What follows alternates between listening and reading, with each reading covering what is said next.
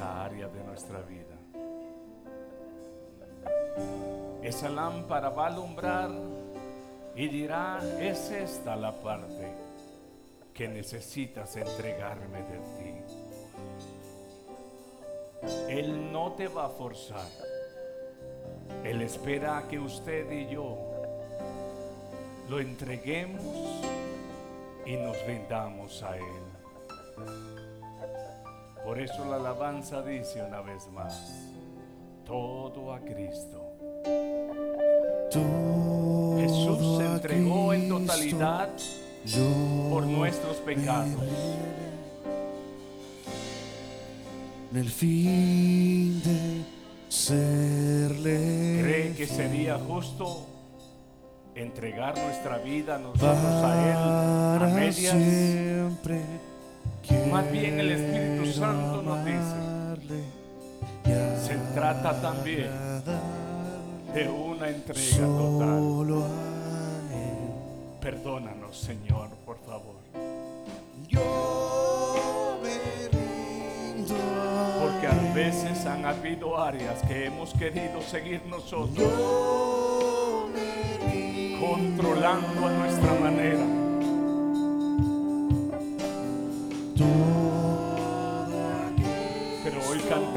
Yo me entendiendo lo que decimos. Quiero serle fiel. No habrá una fidelidad a menos que haya una entrega total. Yo me rindo a Pero hoy. Yo me ruego, Padre, rindo a Él. que como pueblo entender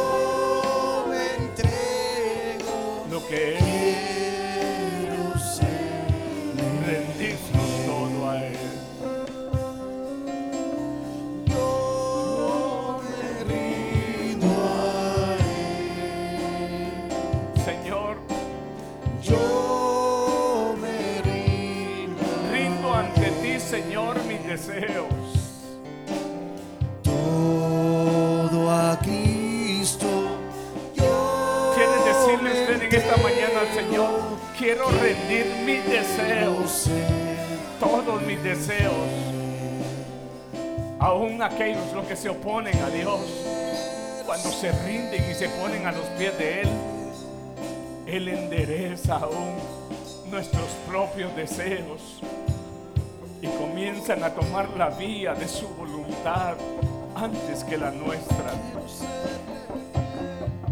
Dios, hoy rendimos ante ti nuestros sentimientos, emociones, nuestros pensamientos, nuestros caminos, nuestra vida, Dios, nuestro corazón y el asiento de nuestra voluntad, del cual tú dijiste, aquel que quiera venir en pos de niéguese a sí mismo,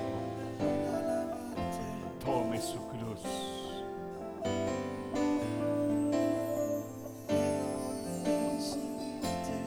No habrá un rendimiento total a menos que estemos dispuestos a seguir el camino que Jesús tomó. Y el camino que Jesús tomó fue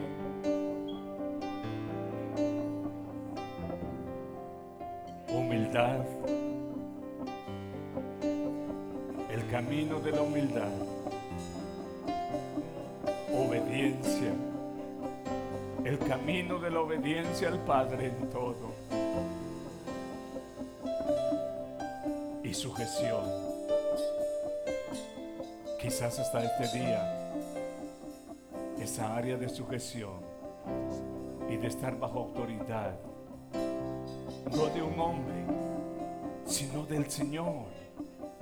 Como dice Pablo aún a los matrimonios, sométanse tanto el marido como la mujer en el temor al Señor. Pero que en esta mañana podamos decirle al joven, le habla el Señor. Él, él está hablando en este momento aún en aquellas áreas de las cuales el apóstol Pablo dice a Timoteo, huye de las pasiones juveniles. Si hoy el Señor te dice, esas pasiones te están desviando de mi voluntad. Esa adicción te está desviando de mi voluntad. Esa insistencia en tu carácter te está apartando de mi voluntad. Pero Jesús dice, humildad, obediencia, sujeción.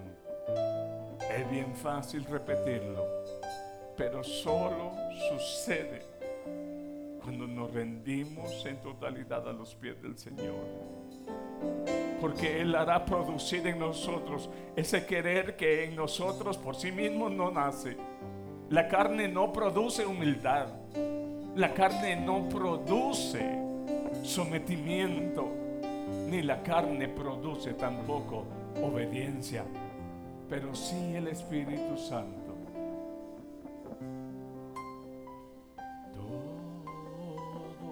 Cristo.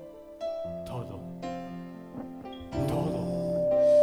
a Cristo Todo. yo me entrego con Usted lo sabe. Yo lo sé. ¿Cuáles son las áreas que no he dejado que el Espíritu Santo gobierne, dirija, enseñe, redarguya? Pero hoy, hoy podemos rogarle que Dios abra los ojos de nuestro entendimiento. Padre, Él quiere hacer de ti, de mí, varón, yo me rindo a él día a día, una forma yo me rindo a él como cuando el niño crece y cada vez se va pareciendo a papá o a mamá. todo a Cristo Los genes yo se están me comenzando ahora a mostrar aún en la fisonomía de aquel hijo.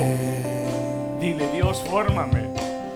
Yo Dios, me Construye de mí ese hombre, el cual tú dijiste que haría de mí día con día conforme al carácter de Cristo. todo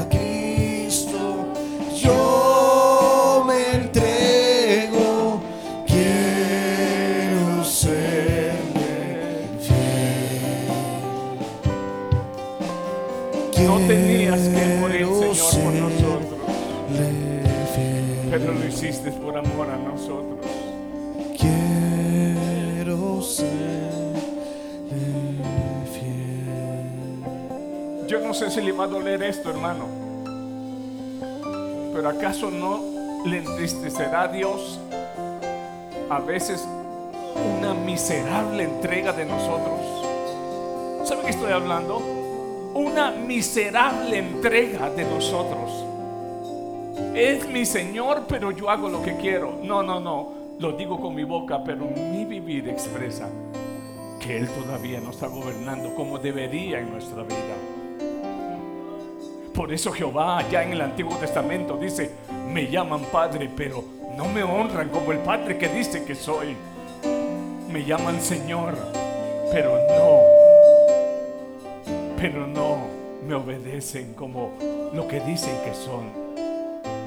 ¿Cree usted que no se entristece Dios ante una miserable entrega?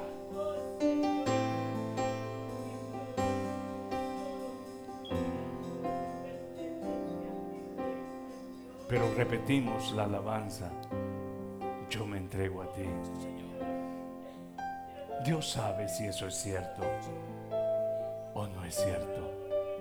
Pero yo le voy a asegurar, comenzando desde este hombre que está hablando acá, nos falta entregarnos y humillarnos y someternos y obedecerle más a Dios como Jesús lo hizo. Si le soy sincero, obedecemos conforme nos convenga. Nos sometemos como bien nos parezca. y nos humillamos al grado en el cual nuestro ego no se ha tocado. ¿Qué tal si cantamos esta alabanza una vez más? Y podemos analizar, porque ese es un trabajo de este año que el Señor nos permitirá. Cada alabanza que cantemos la vamos a analizar al grado de poder entender, como dice el apóstol Pablo, cantaré pues en el Espíritu, pero también con el entendimiento. Óigalo. Para siempre, yo quiero, amar Quiero amarte.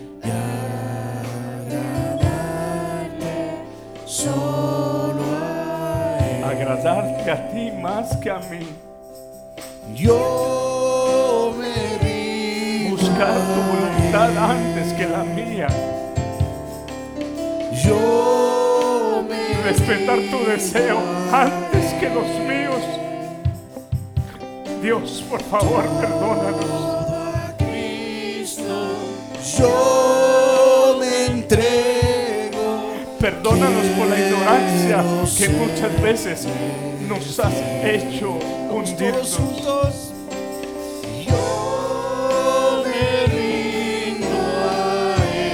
Perdónanos por la hipocresía que ha hecho de nosotros ponernos una máscara, la cual de ti no la podemos ocultar la realidad de nuestro ser.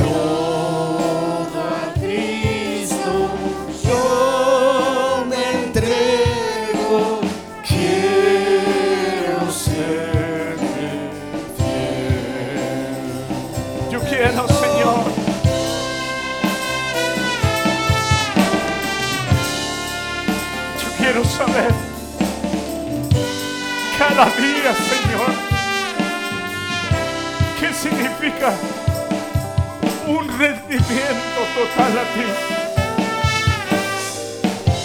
¿Qué significa amarte de corazón con toda el alma?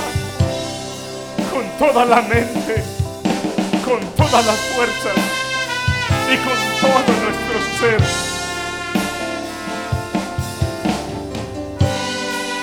Perdónanos, Señor.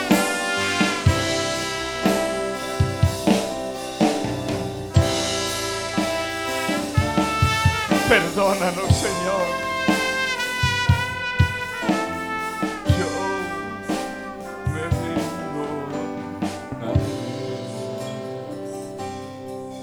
Vamos a dejar ese fondo mientras alguien que se atreva a decir, tú sí ves lo que nadie más ve. Los demás hasta este día han visto yo lo que yo les he querido mostrar. Los demás hasta este día han oído lo que yo les he hecho oír. Pero Dios, Él no puede ser burlado, iglesia. Perdónanos, Señor. Perdónanos por ser tan sinvergüenzas muchas veces. Perdónanos por ser tan hipócritas muchas veces. Perdónanos por ser tan falsos muchas veces. Perdónanos por ser tan infieles muchas veces. Perdónanos por ser tan cobardes muchas veces, porque tú dijiste que solamente los valientes arrebatan el reino de los cielos. Perdónanos por ser tan cobardes, Señor, por querer, Señor, hacer uso de nuestros propios recursos y no querer depender de ti.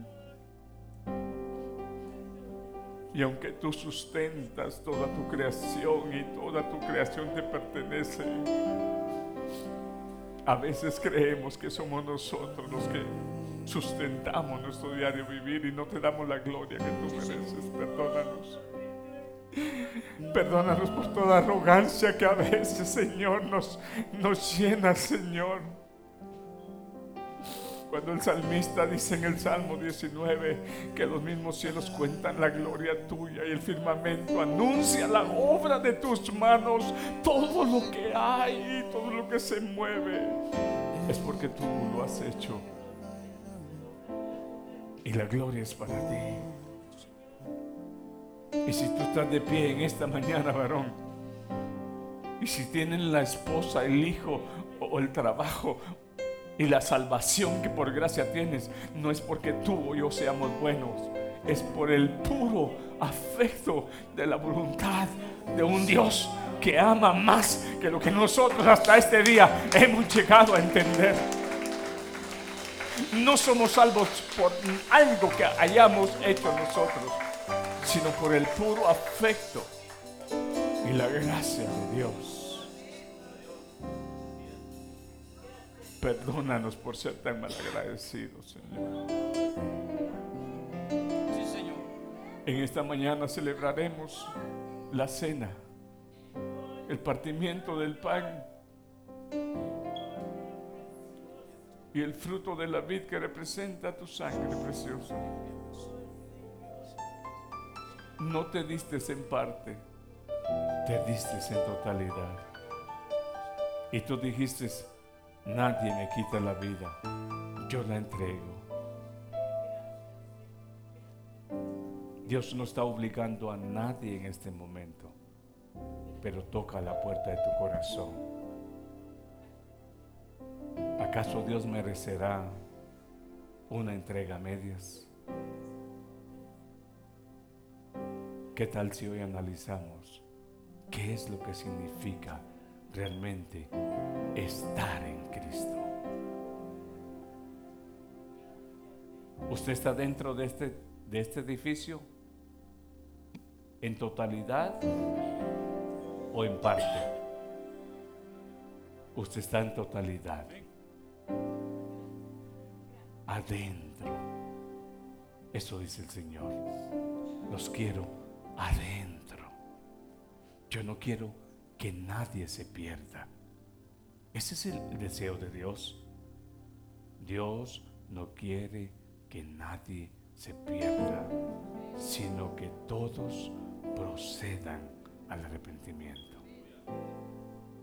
Si usted trajo una ofrenda para el Señor, ese es el tiempo. Que el Señor lo bendiga y cada quien dé conforme ha propuesto en su corazón. El que no tiene o el que no desea, no se preocupe, pero Dios ama al dador alegre. Adelante, siervos. Gracias al grupo de alabanza. Ok, mijo. Quédense aquí.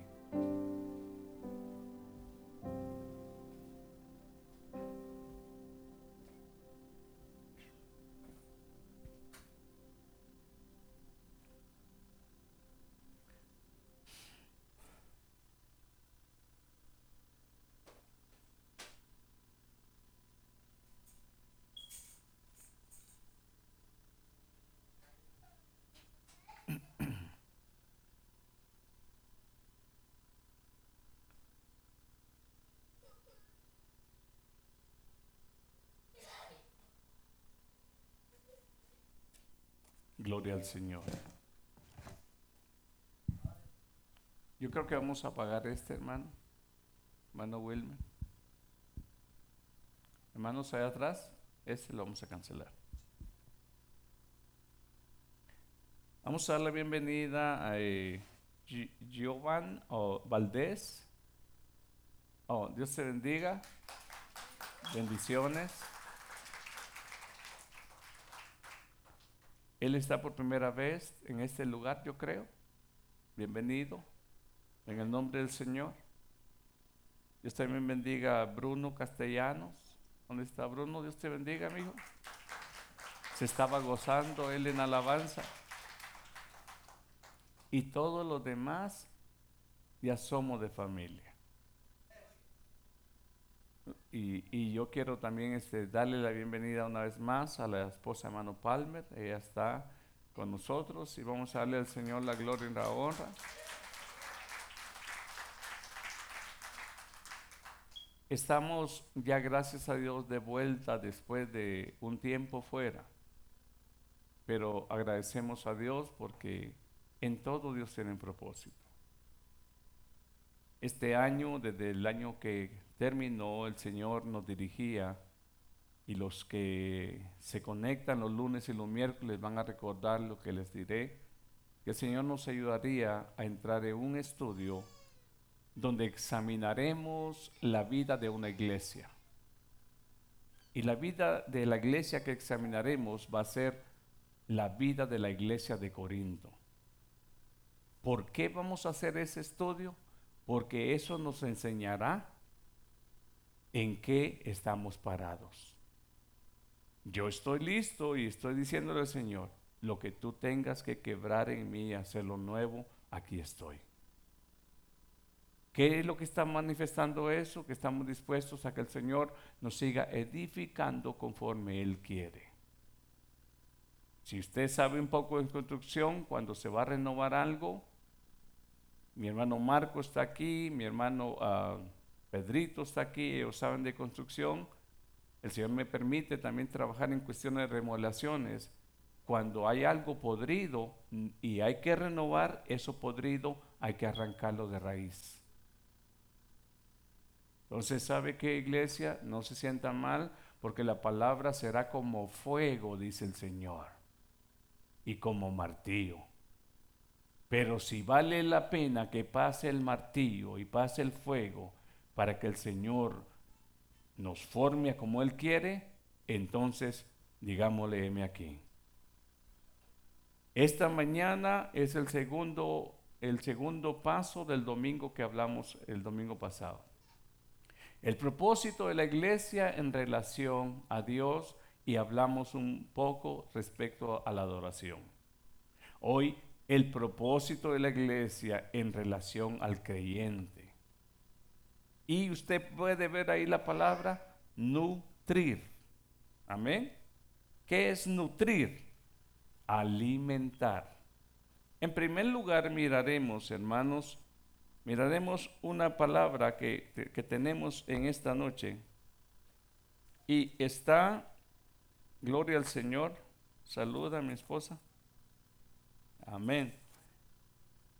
Esta palabra nos enseñará a nosotros algo bien importante. La iglesia en relación al creyente. ¿Sabe por qué mencionamos ahí la palabra nutrir? En primer lugar, esa nutrición de palabra es para que el creyente, el ya convertido a Cristo, pueda alcanzar la madurez espiritual de la fe. Lo que quiero que usted, y si usted tiene un, cuaderno, anote esto. La meta de la gran comisión no termina cuando el hombre sin Cristo llega al momento de su conversión o su nuevo inicio o su nueva vida. Ahí no termina la meta, ahí comienza. ¿Por qué comienza la, vida espiritual desde que un pecador se arrepiente? Porque ahí él está siendo convertido, sacando de muerte a vida, de una separación de Dios a un acercamiento a Dios por medio de Cristo. Ahí no termina la meta o el propósito de Dios, ahí comienza. Ese niño que ha nacido espiritualmente necesitará ser instruido, necesitará ser alimentado. Esa es la vida cristiana. Lo que ha sucedido en muchos años, en muchos y en muchos lugares, le digo porque yo también lo he vivido esto que usted oye continuamente de este pastor que este, está hablando y repitiendo una vez más, escudriñemos las escrituras, miremos lo que el Señor dice, porque sabe usted, hermanos, que más adelante en el mensaje miraremos que habrán sorpresas y muchos van a decir, wow, y esto era ¿O esto está pasando? Sí, porque no se percató lo que la palabra realmente enseña y por eso es necesario que alguien sea instruido como lo hacemos de la manera natural como padres, desde que un bebé nace, el cuidado que necesita un infante, ¿sí? ¿Cuál es el cuidado que necesita un bebé recién nacido? Luego cuando el bebé ya llegó a sus seis meses, eh, ya comienza la mamá o el papá a cambiar su alimento y comienza al año o menos del año a, querer caminar, los cuidados y las responsabilidades aumentan. En el Señor, si una persona que ha nacido de nuevo no es instruida, no es enseñada y no es alimentada, es posible que lamentablemente su funcionamiento no sea agradando a Dios. Y quizás esto muchas veces no nos gusta escuchar, pero la palabra nos va a enseñar a través de este recorrido que miraremos en 1 Corintios e iremos verso tras verso. Y sabe que hermano, si usted dice, ya me aburrió pastor, ¿sabe qué? Yo le voy a decir algo, es mejor que se aburra hoy y que no cuando abra sus ojos allá frente a Dios dirá, ¿y qué pasó? Lo vamos a ver más adelante. Miremos entonces en primer lugar, hermanos. La nutrición será para edificar a la madurez en la fe y también, como decía al principio, no es la meta completa ser llevado a la fe inicial, sino que en sí, hermanos, según Colosenses 1.28, miraremos en primer lugar cuál es la meta de la cual el apóstol habla ahora para con el creyente. Mire por favor Colosenses 1.28. Miraremos eh, muchas porciones bíblicas porque eso nos va a ayudar a nosotros. Colosenses 1.28. Usted mirará ahí realmente eh, esta palabra que le comenté en este momento. ¿Lo tiene? Si usted lo tiene, dígame.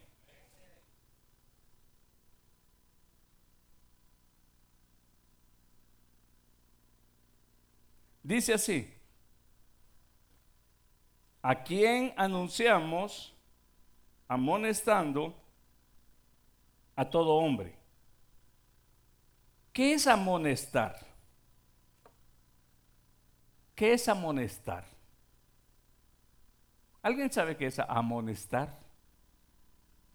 Dice hermano, advertir, exhortar, prevenir. ¿Sabe qué nos dirigió el Señor en este momento en la oración? Todos cantamos al principio tres veces el canto, yo me rindo a Él. Pero luego el Espíritu Santo dice, come on, estás cantando algo que en realidad no lo estás viviendo. Pero ¿sabe qué hace el Señor? Como dijo el apóstol Pablo, le digo esto no para avergonzarlos, sino para advertirles como a hijos amados en Cristo Jesús. Hermano, Dios no nos trajo a predicar para avergonzar a nadie.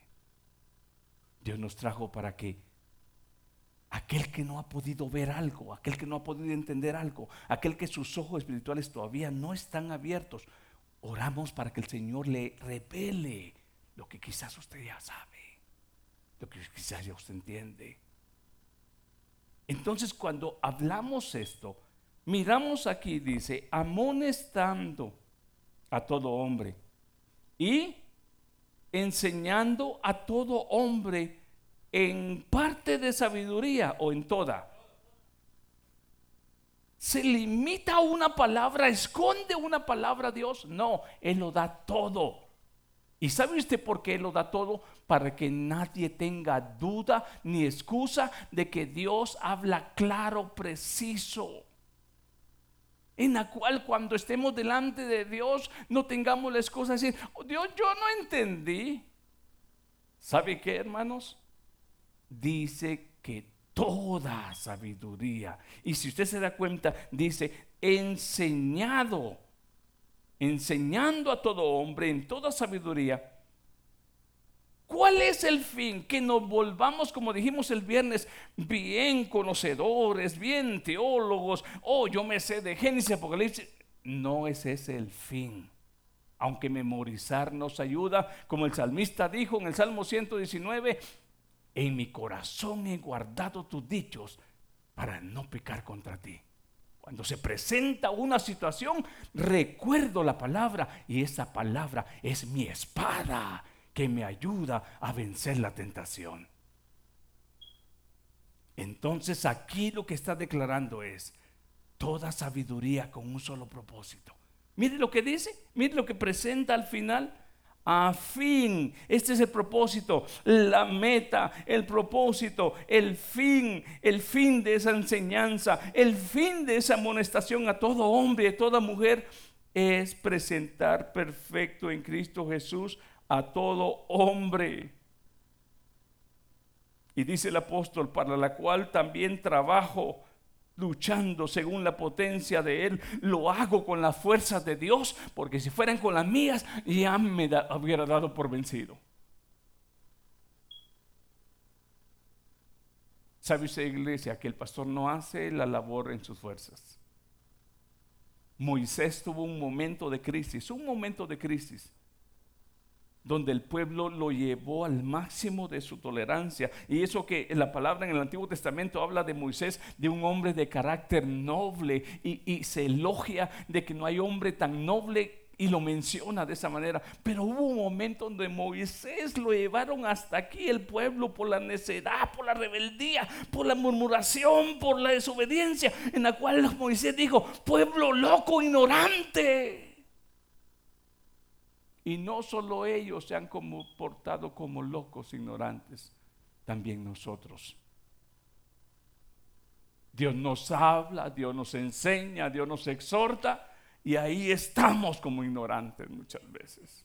Estamos, no digo estoy, estamos iglesia, pero hasta que lo admitamos, entonces vamos a recibir con gozo la exhortación y la enseñanza total, porque hay un fin.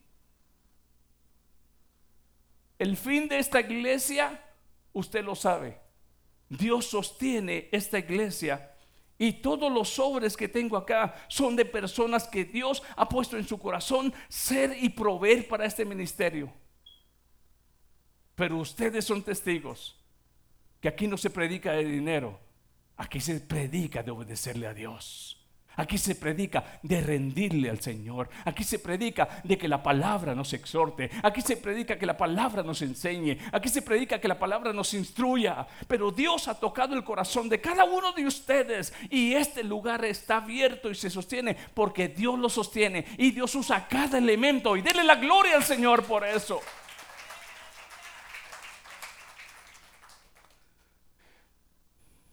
Cualquier, pastor se preocuparía si en algún momento alguien dice, ya no doy. Yo soy medio burrito. Y le digo al Señor, y si ya no da nada, nadie. Este lugar Dios lo abrió. Y aunque la higuera no florezca, Jehová sigue siendo Dios. Y aunque el hombre dijera, ya no, Dios dice, si yo quiero tener abierto este lugar, yo lo mantengo abierto. Pero sabe que Dios ama al que en su corazón dice, Dios, esta casa es tuya. Aquel que reconoce que este lugar Dios lo abrió, no lo abrió Byron Gómez. Ustedes son testigos y le pedí al Señor, Señor, permíteme el trabajo que tengo para servir en tu obra. Quizás muchos no lo saben, pero sí, trabajando en construcción, se raja las manos uno, se corta las manos uno. Y usted me ve de traje aquí y luego me va a ver empolvado en la nieve. Y no solamente eso. Yo le dije, Señor, concédeme mi trabajo para no ser carga al ministerio, sino que tú me puedas bendecir aún en lo que tú nos provees. Perdóneme si mi ausencia, usted también, yo sé que es una iglesia, es una oveja de Cristo, aún quizás mi ausencia en mis vacaciones que agarro, algunos dicen, ¿dónde está el pastor? Lo entiendo, hermano, sí es su opinión, pero también el pastor necesita un tiempo. ¿Y sabe qué, hermano? Lo importante de esto es que Dios sostiene su casa. Y usted quizás me mira con mi traje, con mi corbata, pero mi esposa es testiga, y algunos de ustedes lo saben. En algunas oportunidades y ya como 16 años atrás, el Señor también me permite tener una licencia de limpieza. ¿Qué hace el pastor? Y algunos lo saben, el pastor se quita el traje, se quita la corbata y se pone a, trapear, se pone a limpiar, se pone a limpiar un baño. ¿Vergüenza? No. No tengo ninguna vergüenza. No tengo por qué agachar la cabeza. ¿Vergüenza estar ahí arriba soleándose? No. ¿Vergüenza estar ahí quitando cemento? No. Trabajo. Media vez no robemos. Honramos a Dios. ¿Qué quiero decirles en esta noche? En esta mañana, perdón. Es que se me están durmiendo algunos, disculpen. ¿Qué quiero decirles? El Señor quiere formarnos. El Señor quiere tratar realmente con un pueblo sincero. ¿Cree usted que el Señor no mira nuestras caretas, nuestras máscaras? Pero ¿cuándo realmente hará efecto esa palabra como fuego? ¿Cuándo quebrará como martillo esa palabra? Solo cuando entendamos que Dios tiene razón que Él nos está amonestando, que Él nos está enseñando, porque el fin de esa instrucción y de esa enseñanza es, ¿qué dice este, este verso? Presentar perfecto en Cristo Jesús a solo los hombres, las mujeres no, a todos. Cuando dice hombre, habla mujer y también el hombre. Ese es el fin. Ahora, observe usted algo bien importante presentar perfecto en Cristo Jesús a todo hombre. Pero hay algo bien importante. Y lo miraremos, hermanos, aquí en 1 Corintios, capítulo 3, versos 6 y 9, porque eso nos va a ayudar a nosotros, hermanos, a darnos cuenta. 1 Corintios 3, 6, 9, que realmente, hermanos, esta labor solamente es movida a través del Señor por los elementos que Él usa. 1 Corintios 3, verso 6. ¿Lo tiene?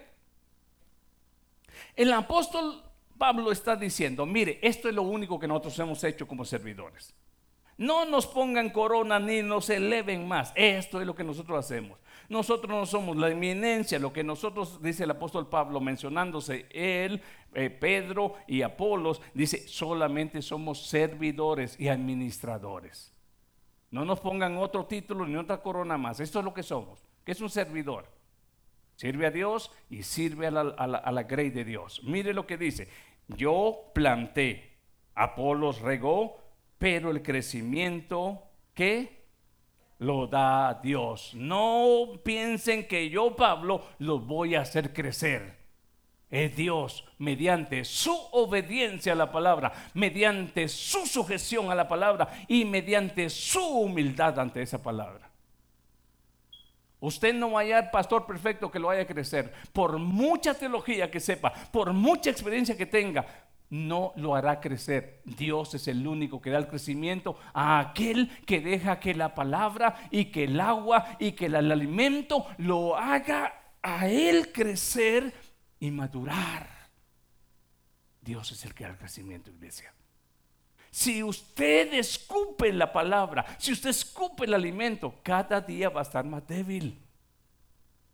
Pero si usted y yo la recibe, la amonestación y la totalidad de esa sabiduría, de esa enseñanza, el Señor permitirá que en usted y en mí se note. No tendrá usted que decirlo. Se nota.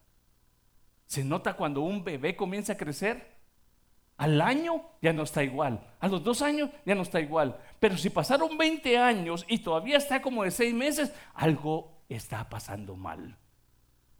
¿Cuántos años tiene usted dentro del cristianismo? Y si todavía sigue en pañales, algo está pasando mal. Si tiene 20 años en el cristianismo y oiga, tal vez le va a risa o se va a enojar y todavía se sigue zurrando en los pañales, algo está pasando mal.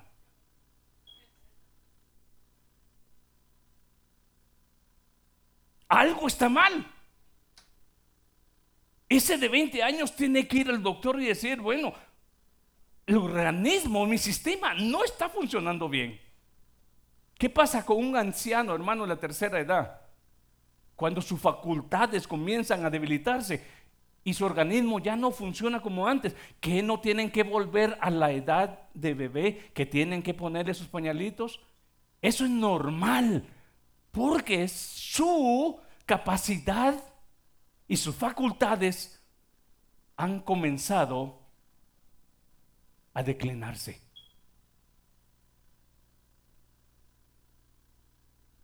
Se fue el hombre orgulloso. Jesús le dijo a Pedro, Pedro, cuando eras joven te vestías como que querías, cuando seas viejo, alguien te pondrá lo que tú no quieras. Y no solamente se refería a lo, a, lo, a lo, eh, ¿cómo decimos una, la palabra? Literal, sino que en lo espiritual. Mira, Pedrito, sacabas espada cuando querías. Cuando estés en el Señor, tú no sacas nada si Dios no te lo permite. Hermano, ¿cuántos sacamos la espada la primera y cortamos oreja? Pero solo cuando nos sometemos a ese martillo y ese fuego, es el poder del Espíritu Santo que nos hace contar a uno, contar a dos. Y dijo alguien, me aguanto, le rompo la jeta a este. Casi decimos, aquí no lo decimos, no, aquí, hermano, qué santo, hasta cambiamos la voz, ¿verdad? Ah, hermanito querido, allá afuera.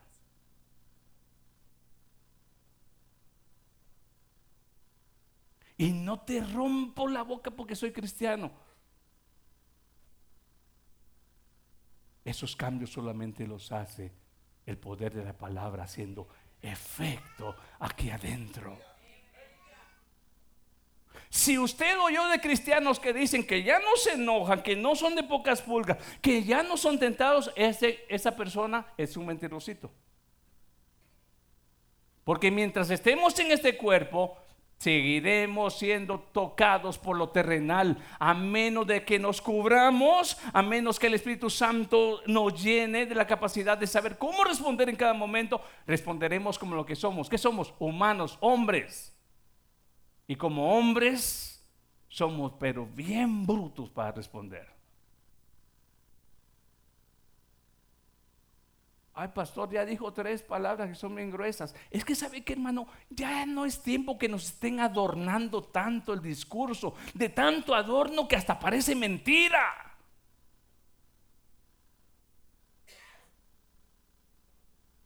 Tengo un verso acá donde Jehová Dios amonesta al pueblo y a los profetas. Y le dice a estos profetas que les han hablado sueño y les han dicho esto, son mentirosos. Yo les voy a decir cuál es la profecía. La profecía es, por aquí la tengo escrita, déjeme, déjeme, déjeme dársela. Jeremías 23, 29. ¿Por qué le estoy diciendo, hermano? Quizás duele, pero a veces hay que hablar la verdad, porque con la verdad se hace libre. Mire qué dice Jeremías 23, 29.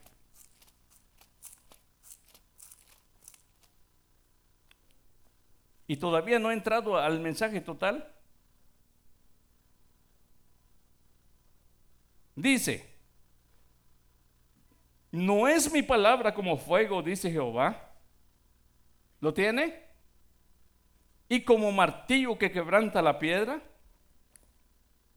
Por tanto, he aquí que yo estoy contra los profetas, dice Jehová, que hurtan mis palabras cada uno de sus de su más cercano.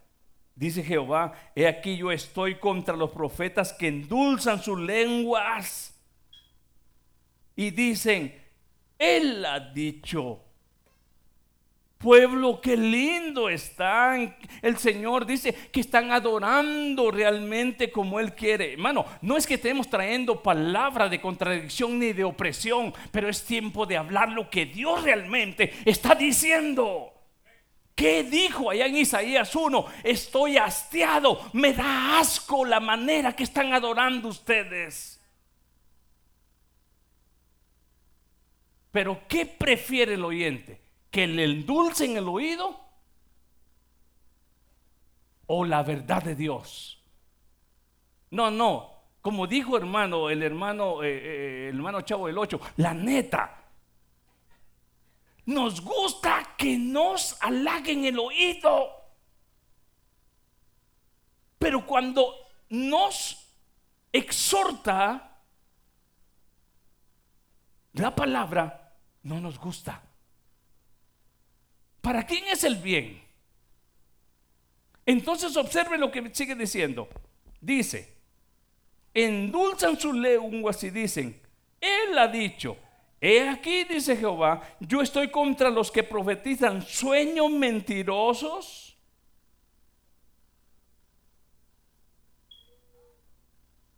Y los cuentan y hacen errar a mi pueblo con sus mentiras y con sus lisonjas. Escuche, y yo no los envié ni les mandé y ningún provecho hicieron a este pueblo, dice Jehová. Ahora mire lo que dice el verso 33. Y cuando te preguntara este pueblo o el profeta o el sacerdote diciendo, ¿cuál es la profecía de Jehová? Le dirás, oiga, esta es la profecía. Dígala usted. Dígalo usted. Os dejaré. ¿Le gusta? ¿Le gusta? ¿Usted quiere saber lo que se siente sentir un instante el abandono de Dios? Os dejaré. ¿Por qué? ¿Por buenos?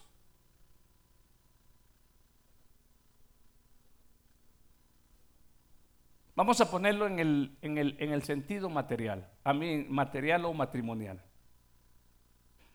Hay una mujer que está fastidia y fastidia en la relación, que llega un momento donde el marido dice, ¿sabes qué?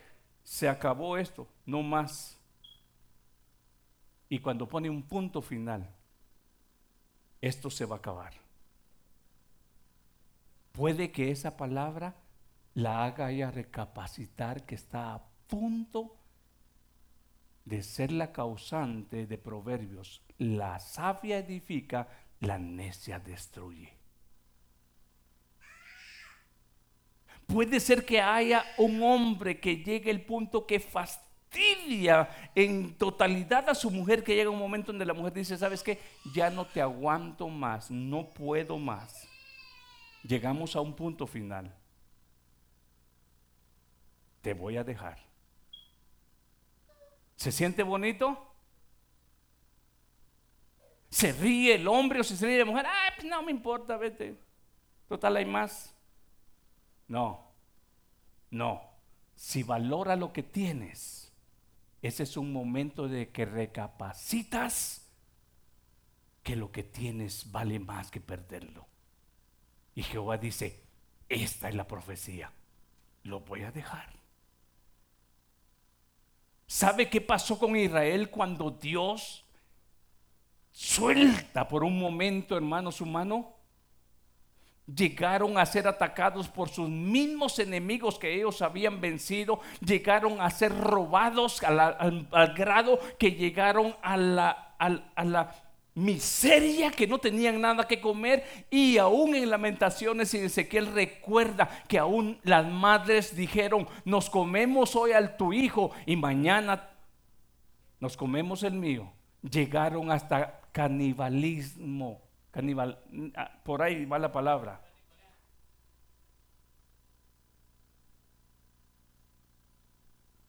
¿Y qué le gusta? Oh no, pueblo, la dulzura de la mentira este año, esto dice el Señor, y aunque sea mentira, pero mientras le endulce el oído a alguien, va a estar contento.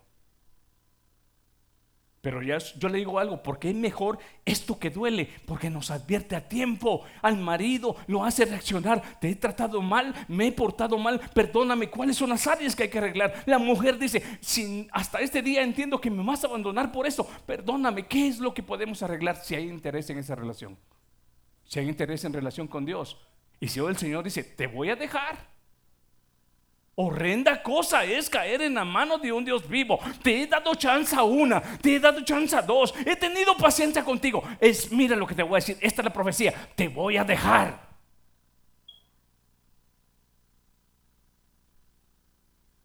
No quieras saber lo que se siente cuando la vara de Dios toca. No quieras saber lo que es caer en las manos de un Dios vivo. Alaba el nombre del Señor en esta mañana. Dele al Señor la gloria porque Él dice Pablo a Timoteo, él habla a tiempo. Mira, mira Timoteo, habla, insta, predica a tiempo y fuera de tiempo. Entonces, mire iglesia, quería ponerles esto porque realmente esto es lo que nos ayuda, porque realmente analizamos, volvemos en sí. Mire lo que dice, le, eh, di, el 1 Corintios ya se lo di, pero no lo terminamos, ¿verdad? Capítulo 3, versos 6 al 9. Regresemos ahí. Miremos, porque el Señor, hermano, Él nos está hablando claro. Él nos está explicando, hermano, con paciencia. Pero más vale una advertencia a tiempo, hermanos, que un día tengamos que lamentarnos. Capítulo 3, verso 6. Yo planté, Apolo regó, pero el crecimiento lo ha dado Dios. Así que ni el que planta ni es algo, ni el que riega, sino Dios que da el crecimiento. El que planta y el que riega son una misma cosa, aunque cada uno recibirá su recompensa conforme a su labor, porque nosotros somos somos colaboradores de Dios y vosotros sois labranza de Dios, edificio de Dios. ¿Se deja usted labrar? ¿Es usted esa viña donde Dios tiene que escarbar, donde Dios tiene que quitar este, plagas, donde Dios tiene que cuidar? Es eso lo que la palabra hace. La palabra nos limpia. La palabra, dijo Jesús a sus discípulos, mi palabra os ha limpiado. Ese es abrir nuestro oído hoy, abrir nuestros ojos hoy, porque puede ser que habrá, hay personas que hoy el Espíritu Santo le está diciendo, como Pablo oró, oro para que sean abiertos los ojos del entendimiento, para que entiendan, para que entiendan, para que entiendan, para que no llegue el momento en el cual Jehová Dios diga, te voy a dejar. Es mejor hoy que sean abiertos nuestros ojos. Y yo quiero darles esos versos. Y esto lo dice la palabra, mire. Mire lo que enseña, por favor. 1 Corintios 1.10, ahí estamos. ¿Por qué es que Dios quiere abrir nuestros ojos? Mire, os ruego, dice 1 Corintios 1.10, os ruego pues hermanos por el nombre de nuestro Señor Jesucristo, que habléis todos una misma cosa. Cuando Dios abre los ojos de aquel, de aquel, de aquel y de todos, comenzamos a ver una sola cosa. ¿Y a quién miramos? A Cristo. ¿Y a quién, a quién dirigimos nuestra mirada? A su palabra. ¿Y a quién tomamos como nuestro guía? Al Espíritu Santo. Y entonces podemos decir, todo a Cristo yo me entrego con el fin de serle fiel. Sin la palabra, sin la luz, sin la guía del Espíritu Santo, seremos torpes para caminar. Pero mire lo que sigue diciendo el verso aquí, dice, hablemos todos una misma cosa y que no haya entre vosotros divisiones, sino que estéis perfectamente ese es el fin, hermano, de la enseñanza. Ese es el fin de la nutrición. Ese es el fin de la, de la exhortación. Estéis perfectamente unidos en una misma mente y un mismo parecer. ¿Por qué estamos tan divididos? Porque muchas veces tenemos diferentes opiniones. ¿Por qué? ¿Por qué tanta, tanta, pero tantas rivalidades, tantas paredes? ¿Sabe por qué, hermano?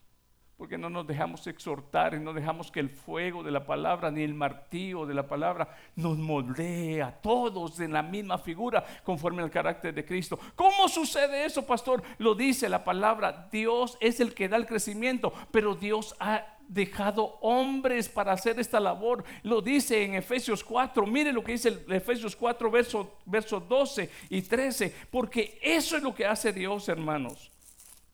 Y es hoy, y nadie tendrá excusa de decir, pero es que Dios no me habló. El Señor nos enseña a través de su palabra en Efesios 4, 12.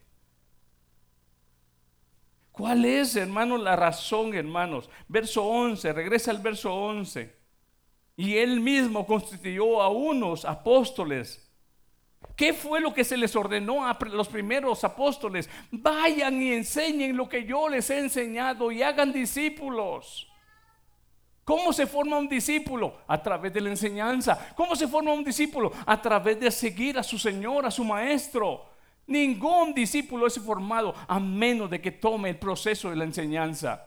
Entonces, mire hermano, dice aquí, envió a los apóstoles, aquí está diciendo, vamos al verso 11, apóstoles, a otros profetas, a otros evangelistas, a otros pastores y maestros. Pero mire cuál es la razón de que Dios preparó estos elementos, hermano, en la iglesia para nutrir a la iglesia. ¿Qué dice el verso 12? ¿Cuál es el fin? ¿Cuál es el propósito? ¿Qué significa perfeccionar a los santos?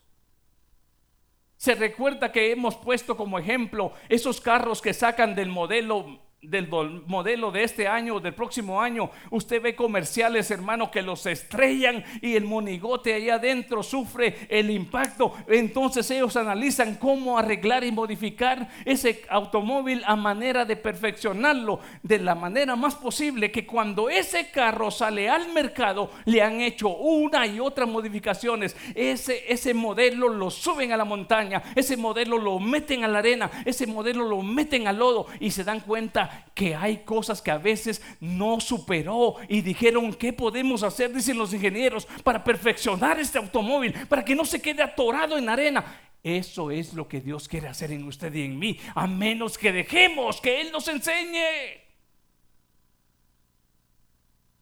¿O quiere ser ese carro viejo que se atora en todo, en una palabrita, en una minarita, en un sentimentito, en algo que no me gustó. ¿Quiere ser ese carro que se atasca en cualquier cosa?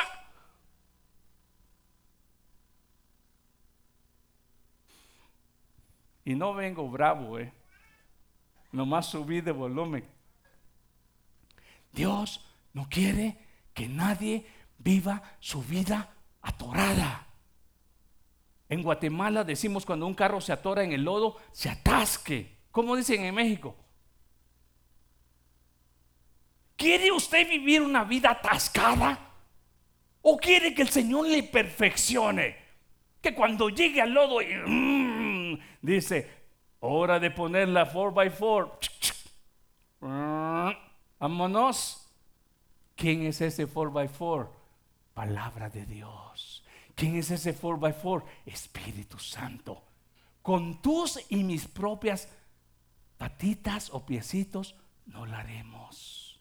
Vamos a estar. Y cada ¿qué pasa con el carro, hermano, que se atasca en la arena, se atasca en la arena o en el lodo, en la nieve? ¿Qué pasa? Que entre más insiste en querer salir, ¿qué pasa? Más se hunde. Y si lo miramos en eso, ¿por qué no lo aplicamos en esto? Yo lo voy a dejar ahí porque este mensaje tiene más palizas que darnos. Pero vamos a seguir el próximo domingo. ¿Está contento usted que el Señor nos la motive de esa manera? Yo prefiero esto porque le voy a decir algo para finalizar. Algunos despertarán para vida eterna y otros para condenación eterna. Unos despertarán y le voy a decir algo, o abre nuestros ojos espirituales hoy Dios, o pasará como el hombre rico que alzó sus ojos y se dio cuenta que estaba en el Hades sin tormento. Too late. Y como dijo un cantante de, de, de reggaetón, y si no sabe inglés, muy tarde. Dijo un cantante de reggaetón, dijo, este, no me acuerdo cómo se llamaba el grupo. ¿Cómo se llamaba Dani? Y Dani se reía. Reino Unido, dice que United Kingdom, dice, para que no sabe inglés, Reino Unido. Y por eso le digo, termino con esto. Es mejor abrir los ojos hoy a que cuando se abran los ojos allá, va a pensar que, ¿y mis alitas? No, no es alitas, es colota. Es un chiste, ¿eh? porque nadie va, a resucitar con cola. No es alita